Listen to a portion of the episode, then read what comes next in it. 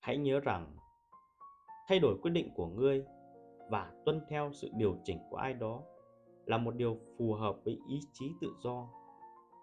Hành động này hoàn toàn thuộc sở hữu của bản thân ngươi và ngươi hoàn thiện mục đích của nó bằng cách cân bằng những suy nghĩ bốc đồng với nhận định và trí thông minh của riêng ngươi. Trích suy tưởng của Marcus Aurelius khi đặt tâm trí của mình vào một nhiệm vụ. Bạn có luôn theo sát nó đến lúc cuối cùng không? Đó là một kỳ tích ấn tượng nếu bạn làm được. Nhưng đừng để mình trở thành tù nhân của kiểu quyết tâm, cắm đầu về phía trước. Tài sản có thể trở thành một khoản nợ vào một ngày nào đó.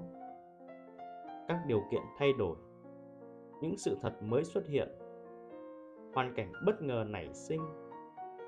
Nếu bạn không thể thích nghi với chúng, nếu bạn chỉ đơn giản là tiếp tục tiến về phía trước và không thể điều chỉnh theo những thông tin bổ sung, bạn sẽ chẳng khác nào một con robot.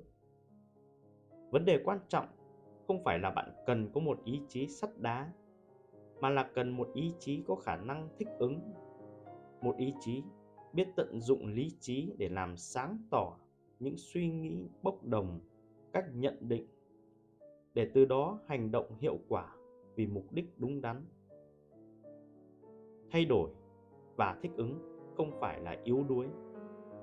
Tính linh hoạt cũng là một kiểu sức mạnh.